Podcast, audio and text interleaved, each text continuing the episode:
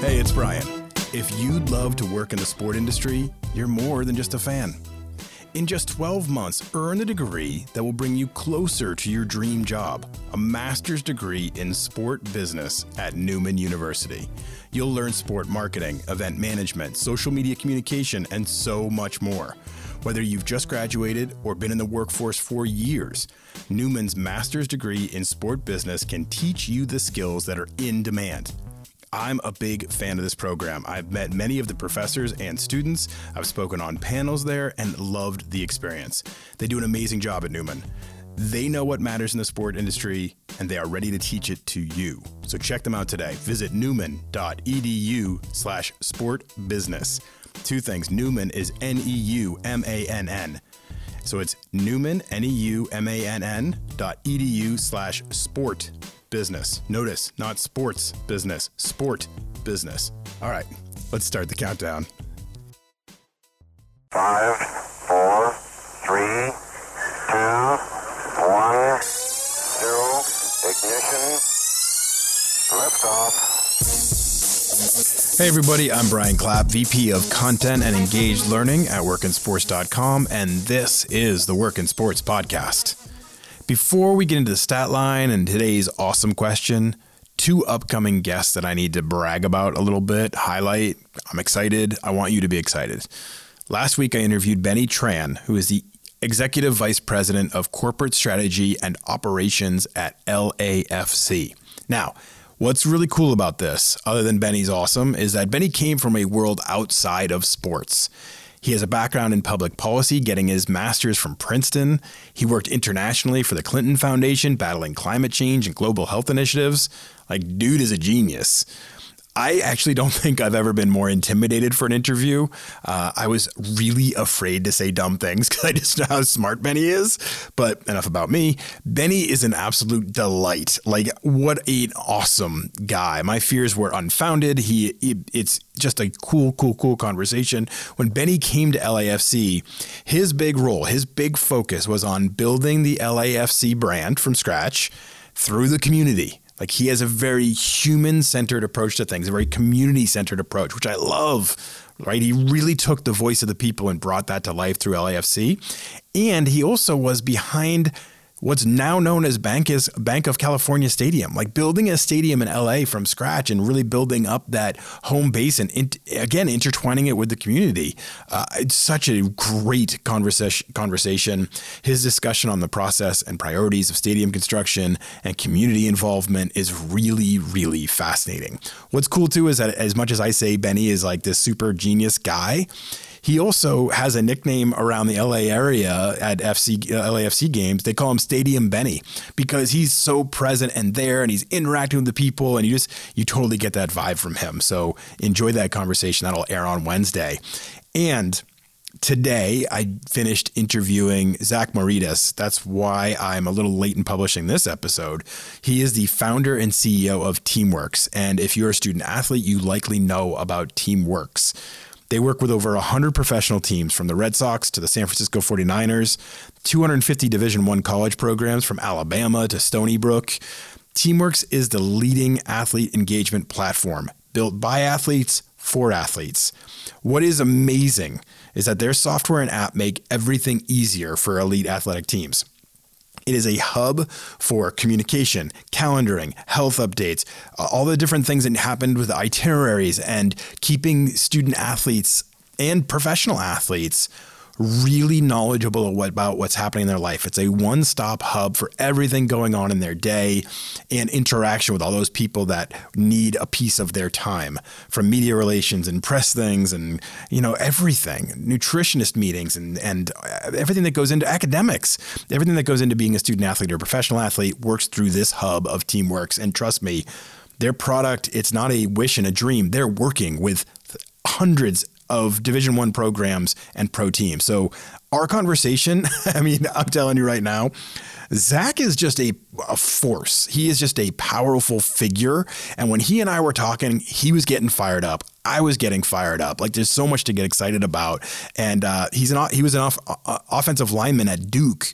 And one of the last questions I asked him was like, "Do you just want to sometimes?" Like, I don't know, rip off the suit and go out there and hit somebody? And he's like, oh, yeah, I do. So I just really love the conversation. So uh, check that out next week. So now with all that preamble out of the way, let's get to the stat line. No need for me to talk about my bracket being busted. I think that's just whatever. Stat line. Stat number one. Now, what I do is every week on Mondays, I'm sharing three stats as pulled from the data of workinsports.com, the leading job board for the sports industry. I'm pulling that information and sharing it with you so you can get an idea of what's happening in the sports industry. Stat number one 22,716. That's the number of active jobs on our job board right now. That is up 3.1% since last week. We are still seeing the climb.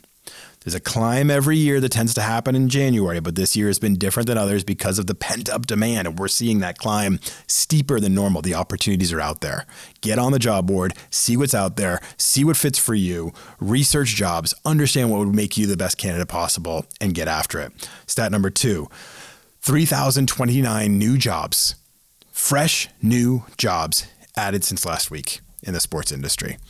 We've had some drop off because they've been filled. We've had more come in. The churn rate is high. We're getting a lot in, a lot out. Numbers are going up. Everything's pointing in a positive direction. Stat number three that means 433 new jobs on average are added every day of the week. That's a lot of opportunity. That's across the nation, but there's a lot of opportunity out there. So keep coming back, keep checking the job board, keep knowing what's out there for you. Find your match and lean into it. Okay three cool new sports jobs. That's the second part of the stat line. Every week, I'm picking out three jobs that I think are cool or can tell a cool story, and I'm going to share them with you. So, job number one. Kansas City Royals, Kansas City Royals, enunciating. I'm getting too excited. I need to slow down. I need to enunciate. The Kansas City Royals are hiring sales associates. Now, come on. That's a pretty standard job. It's not something to go jumping through hoops about, unless for the last year we've had nothing to sell. Kansas City Royals are seeking aggressive, committed, energetic individuals to sell Royal season ticket packages and group tickets.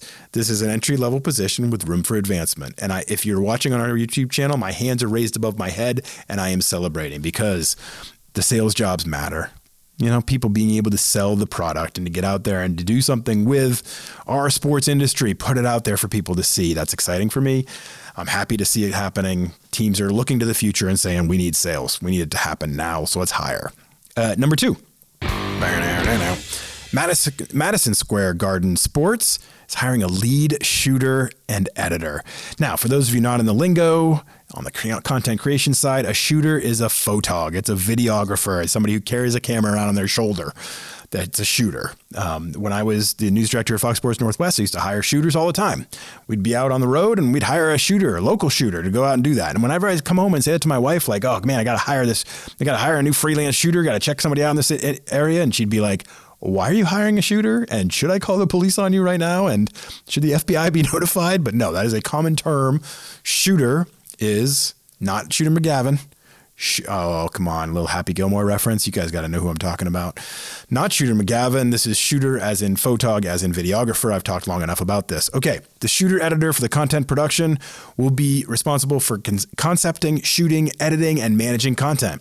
This position specializes in wearing multiple hats throughout the production. Hats hats throughout the production process, not haps, including concepting, shoot prep, operating photo and video cameras, light design, audio, photo and video editing, creating graphic packages, and producing. Love these kind of gigs. I'm a content creator. This stuff just gets me geeked up. And imagine doing it for Madison Square Garden Sports. I mean, they have some of the most iconic properties in, in all of sports. And number three, Under Armour is hiring a director of corporate strategy. Now, that may not fit for a lot of you.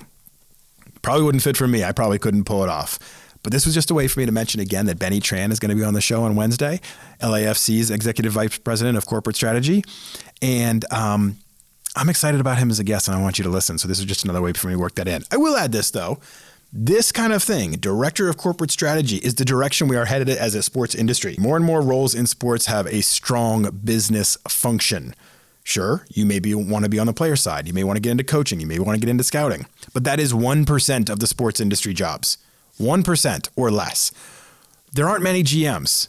There aren't many scouts. There aren't many coaches. I mean, I'm, not saying there's none, there's, there are. But it's not as prevalent as a lot of the business focused jobs in our sports industry. So study up, learn business as it relates to sports, make your parents proud. And that is the stat line. Okay, today's question is from Nira in Illinois. Nira writes in Hi, Brian. Good news. I had an awesome first interview with a sports company I really want to work for. Yeah. I used so much of your advice, and it really guided me through the process and gave me confidence. I researched, I reviewed my skills and accomplishments.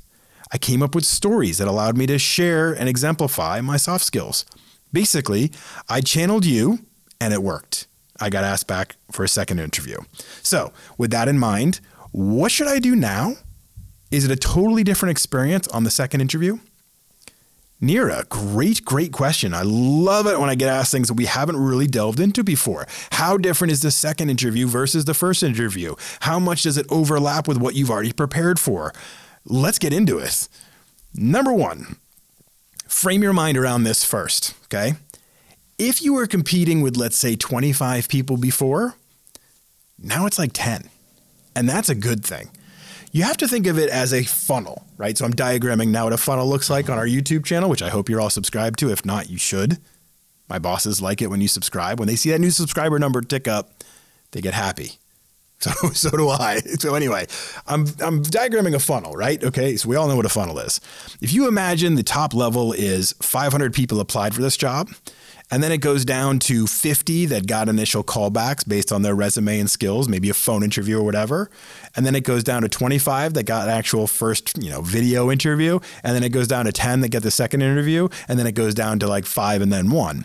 You're pretty far along in the process. Get it in your head that you've been doing things right to this point. You have worked your way down the funnel. The competition is less. So get that in your head that you are doing things well. I think it's a frame of mind thing that you just need to remind yourself of. Like, don't let panic take over because the pressure is getting higher. Think to yourself, okay, I'm doing well, the competition is falling off, and I'm still here.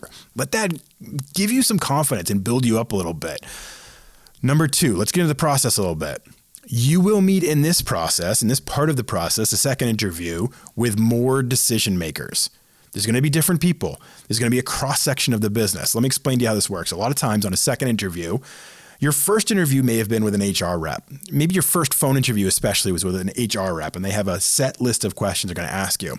Then maybe you had a conversation with the hiring manager, the direct person that you'll be uh, interview, working for, right? So maybe your first video interview was with them. You got through that barrier, now they broaden for the second interview, they're bringing in more people. You might talk with other department heads. You might talk with somebody above your hiring manager. You're going to have to understand because they'll probably give you an agenda beforehand. They'll probably tell you you're going to be meeting with these people at these times or whatever.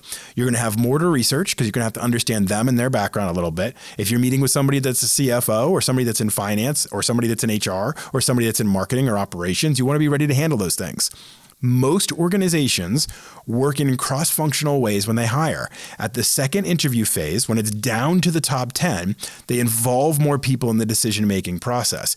You have to be ready to talk to those people where they are. So if you're talking to the person that's involved in finance, understand and frame your mind that that conversation may be different than talking to somebody in marketing. There might be different types of questions they ask that relate to their world. So think about that as you strategize and go into this process. The questions may be similar, but different in that they are they are segmented to what this person's influence may be and where they sit in the organization. Put yourself in their point of view, thinking, okay, if I was in their position and I was the director of this department over here, but I also knew I was helping to just make a decision over here, what would I want to know? Right? Think of your research in that regard and go look at those people, understand their background a little bit, really get a vibe for what those people are and what they what they what they bring to the table because they have a unique skill set and knowledge that they'll bring to the conversation that might be different than any you've had to this point. Point number three lean into what was worked in the earlier interviews. You got to this point for a reason, right? Let's say you interviewed with your hiring manager and it's the person you might directly report to. The things you said worked. The points you made Think about that. Replay it in your head. Think about the body language that you got back from them. Think about the, the lean ins that you got or the nodding of the heads. Those were subjects that they really liked. Lean into that stuff. You hit their culture, you hit their needs, you hit their wants or your skill sets or whatever the the other people you talk to as part of this process are probably going to want to hear those same kind of things. Don't think of it like you're repeating things like, "Oh, I already said that." Assume they don't know anything about you. R- bring back the hits. If you hit, said some things during your first interview and you know that you hit the mark really well, be ready to bring it back. Okay?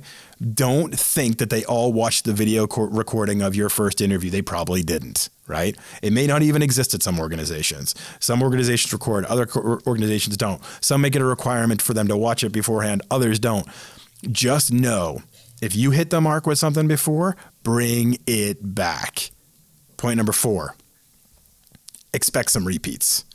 Okay, so I am a hiring manager, but I am not the hiring manager for this role. When I get looped into a uh, interview process in the second round, I really want to meet and know this person. But maybe I haven't spent a ton of my time coming up with super specific questions for this role. I may have a format that I follow. I may have a format provided to me by linked uh, by HR. I may have certain things that are given to me by the hiring manager I want to have asked. Don't be surprised if you're going to hear a lot of the same questions again. New people, same questions from a different voice. They want to hear your answer at that moment. Like they want to hear what you have to say in these things. They may have been told that, oh yeah, she's this and she's that, or he's this and he's that. They kind of want to hear it for themselves. So don't be surprised if you get some of the same questions and don't be caught off guard by that. That is a normal, normal process. Bring it the way you did in the interview the first time. Add a little bit more into it that may help with this specific person and their role and relate it to them and their position. You'll be in a good spot. Number five. What did you learn? Go back what did you learn in your first interview about them? So, when you asked follow up questions, because I know all of you are smart enough to ask follow up questions after your interview is complete, and they say to me, Hey, do you have any questions for me? I know you all had, had, had, had good follow up questions to ask. What did you learn? When you answered some of their questions and they responded with positive body language or some sort of a, uh, you know, some sort of a moment, what did you learn from that? You have to take this as an active participant. In that first phase, when you were going through the interview process, as soon as you finish, you should be taking notes. Assume you're going to get a second interview. Write down some notes on what worked, what didn't, what how they answered certain follow-up questions. You may know their entire strategy now because of the smart questions that you asked. You may know their company missions, their goals, their future plans better now. Weave those into the conversation that you talk to with the next layer of people in your second interview. If you've learned that their biggest competition is company X, bring up ways you think you can make their role better than company X and what they're doing, how you might approach things differently. If you talk to the CFO, or somebody in finance, and you're talking about how you see revenue streams that they haven't uh, taken, that their competition hasn't taken on, and it aligns with the strategy maybe your hiring manager's already talked about in your first interview, you are dialed in. You are going to resonate with them. So take everything you've learned and put it to work. It's not always about new research for a second interview. It's about applying what you've learned already and making that take action what you've learned about their culture, what you've learned about their mission, their strategy, their goals, their competition. Put those things to work. Good stuff. Number six, expect the questions to be a little bit different and be more aligned with how you will impact their business if you are hired. So it's more visualizing you, a lot of the questions are more visualizing you if you were part of this role rather than just awareness about who you are. Here's what I mean. Instead of getting a question like, tell me about a time, a, gen- a general question, tell me about a time you had to overcome an objection with a with an angry client. You know, that's a general question. That's something you might have been asked in the first round, and you probably gave a great answer. But now it'll be more like, what do you expect to accomplish in the first three months on the job? What do you think makes you a good fit for this role? It's more focused on you aligning with them. It's more focused on how you're going to fit versus your general skills or your general approach. It's going to get more specific about how you fit. So be prepared for that conversation. They want to see your vision for yourself.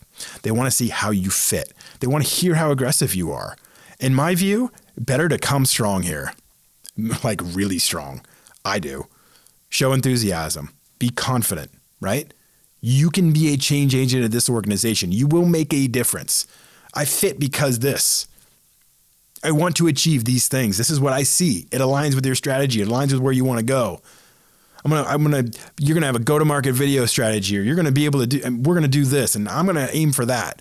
Have an aggressive thought process and plan for yourself, and don't be afraid to lay it out there. It may not align with exactly what they want to do. That's okay. Don't overthink it. If you're aggressive and assertive and you give them an idea that you're competitive and want to get after it, they're going to appreciate it, even if they need to tweak the strategy some and put you on a slightly different path. That's okay. Tweaking is easy. You can't teach somebody enthusiasm. You can't teach somebody confidence. You can't teach somebody to have that go after it mentality. So bring that and show that you've got it. Number seven, expect salary to come up. They're going to say something to you and they're going to put it in your corner. What's your expected salary? How much do you expect to make? My suggestion to you always is to be well researched in this regard. There are websites out there you can use to research. There's ways you can understand salary requirements. There's ways you can understand what you deserve in this role. Be at that number. Be at that range. Don't give it an exact. You can give an exact number. I should I should take that back. If you give an exact and, and specific number, um, I think that's actually a better approach. If you said something like, you know, uh, eighty-seven thousand dollars. Uh, here's why. Give it some background. I did the research here. Uh, you know, this is the marketplace, and have your data with you. If you say something like a very exacting number, that gives a vibe off that you've done research. You're not just throwing out like I don't know between sixty and eighty thousand dollars. Well, they're going to give you sixty. you know, like have a specific number, have it be well researched, throw something out there that you feel comfortable accepting. Expect there to be a little bit of a conversation and negotiation. Don't be too crazy aggressive at the start and um, be just ready for that conversation because in this phase, you're getting closer to them making a decision. Those kind of data points are going to come up. Number eight, final one have a lot, a lot of questions prepared. Why is this important? You will likely be meeting with five to seven people, maybe more. Different people at your level, if you were hired, mid level managers, senior executives. Every single one of them is going to say, what questions do you have for me? You're going to go for 45 minutes with them and then you're going to have they're going to say what questions do you have for me?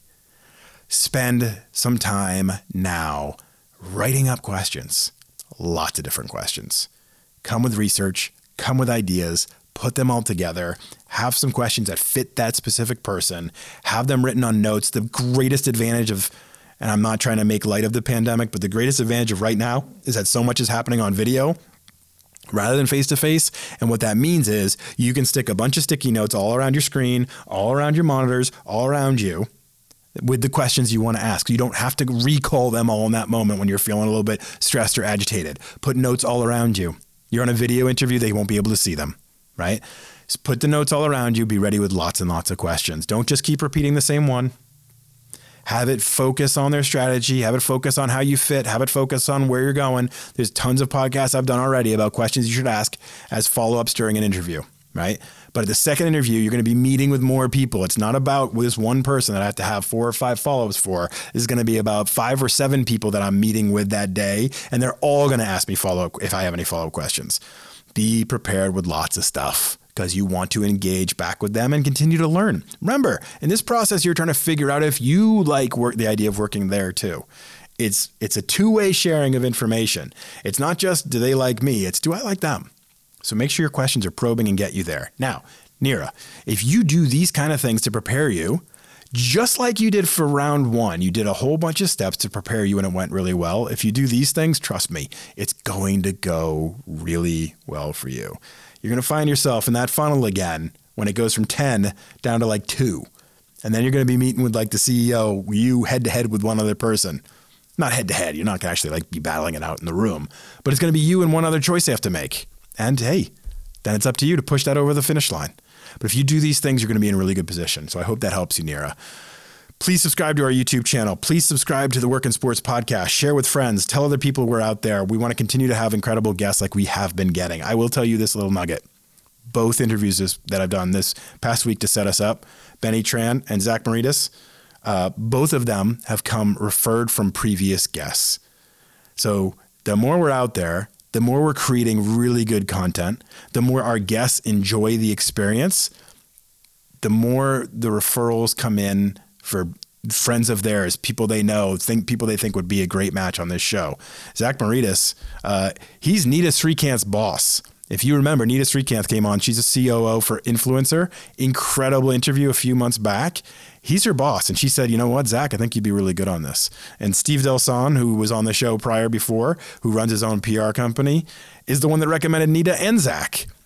And then Benny is because Joan Joan Lynch, fan favorite Joan Lynch, who's been on the show twice before, called me last week and was like, "You need to have Benny Tran on. Let me introduce you to. He would be awesome for your show." This is how it works, people. This is how life works too. It's not just this podcast. If you do a good job, people will notice. And that's how networks grow. And that's how situations improve for you.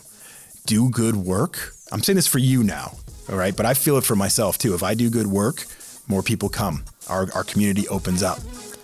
If you do good work on your internships, on your entry level jobs, those people will vouch for you, those people that you're with. And that's what can make the difference in your career. So it's about you.